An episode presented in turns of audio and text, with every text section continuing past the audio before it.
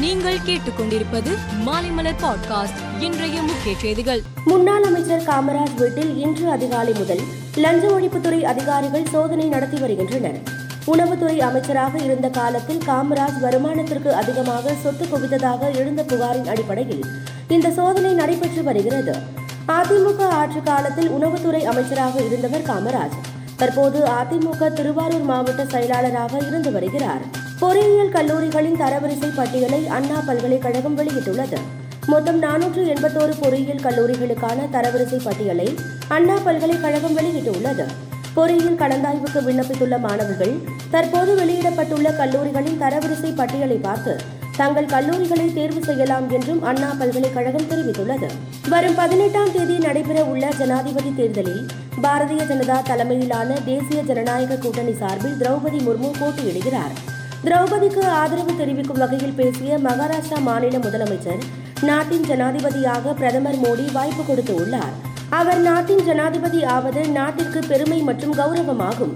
பழங்குடியின சமூகத்தை சேர்ந்தவர் நாட்டின் ஜனாதிபதி பதவிக்கு போட்டியிடுவதால் நானும் பெருமை அடைகிறேன் என்று கூறினார். பஞ்சாப் மாநிலத்தை சேர்ந்த பத்து பேர் உத்தரகாண்ட் மாநிலத்திற்கு சுற்றுலா சென்றனர். ராம்நகர் அருகே உள்ள தேலா ஆற்றின் வழியே கார் சென்றபோது கட்டுப்பாட்டை இழந்து விபத்துக்குள்ளானது. இதில் கார் ஆற்றில் அடித்து செல்லப்பட்டு ஒன்பது பேர் உயிரிழந்தனர். ஒருவர் உயிருடன் மீட்கப்பட்டுள்ளார். ஜப்பானின் நாரா நகரில் அந்நாட்டின் முன்னாள் பிரதமர் ஷின்ஷோ அபே தேர்தல் பிரச்சார கூட்டத்தில் பேசிக் கொண்டிருந்த போது மர்ம நபரால் துப்பாக்கியால் சுடப்பட்டார்.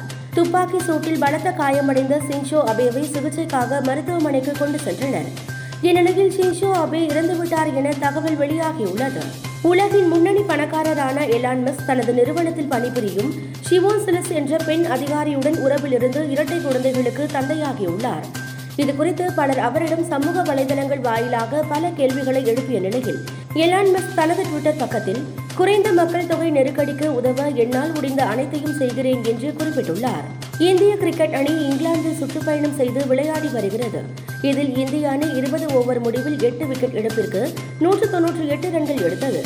பத்தொன்பது புள்ளி மூன்று ஓவர் முடிவில் இங்கிலாந்து அணி நூற்று நாற்பத்தி எட்டு ரன்களுக்கு ஆல் அவுட் ஆனது. இதையடுத்து ஐம்பது ரன்கள் வித்தியாசத்தில் இந்திய அணி அபார வெற்றி பெற்றது. லண்டனில் நடைபெற்று வரும் விம்பிள்டன் டென்னிஸ் தொடர் இறுதிக்கட்டத்தை எட்டியுள்ளன. பெண்கள் ஒற்றையர் பிரிவில் நேற்று அரையிறுதி ஆட்டங்கள் நடைபெற்றன.